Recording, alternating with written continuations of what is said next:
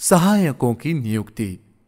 जो शूरवीर और भक्त हों, जिन्हें विपक्षी लुभा न सके, जो कुलीन, निरोगी एवं शिष्टाचार वाले हों तथा सभ्य लोगों के साथ उठते बैठते हों, जो आत्मसम्मान की रक्षा करते हुए दूसरों का अपमान न करते हों, धर्मपरायण, विद्वान, लोक व्यवहार के ज्ञाता और शत्रुओं की गतिविधियों पर दृष्टि रखने वाले हों जिनमें साधुता हो और जिनका चरित्र पर्वत के समान अड़ीक हो, ऐसे लोगों को ही राजा अपना सहायक नियुक्त करे।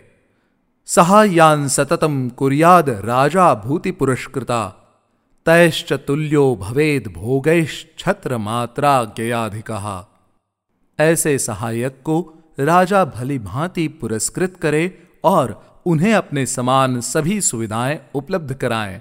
केवल राजा के समान छत्र धारण करने और राजाज्ञा देने में ही राजा इस सहायकों से अधिक होना चाहिए। प्रत्यक्ष और परोक्ष दोनों स्थितियों में राजा को इनके साथ समान व्यवहार करना चाहिए।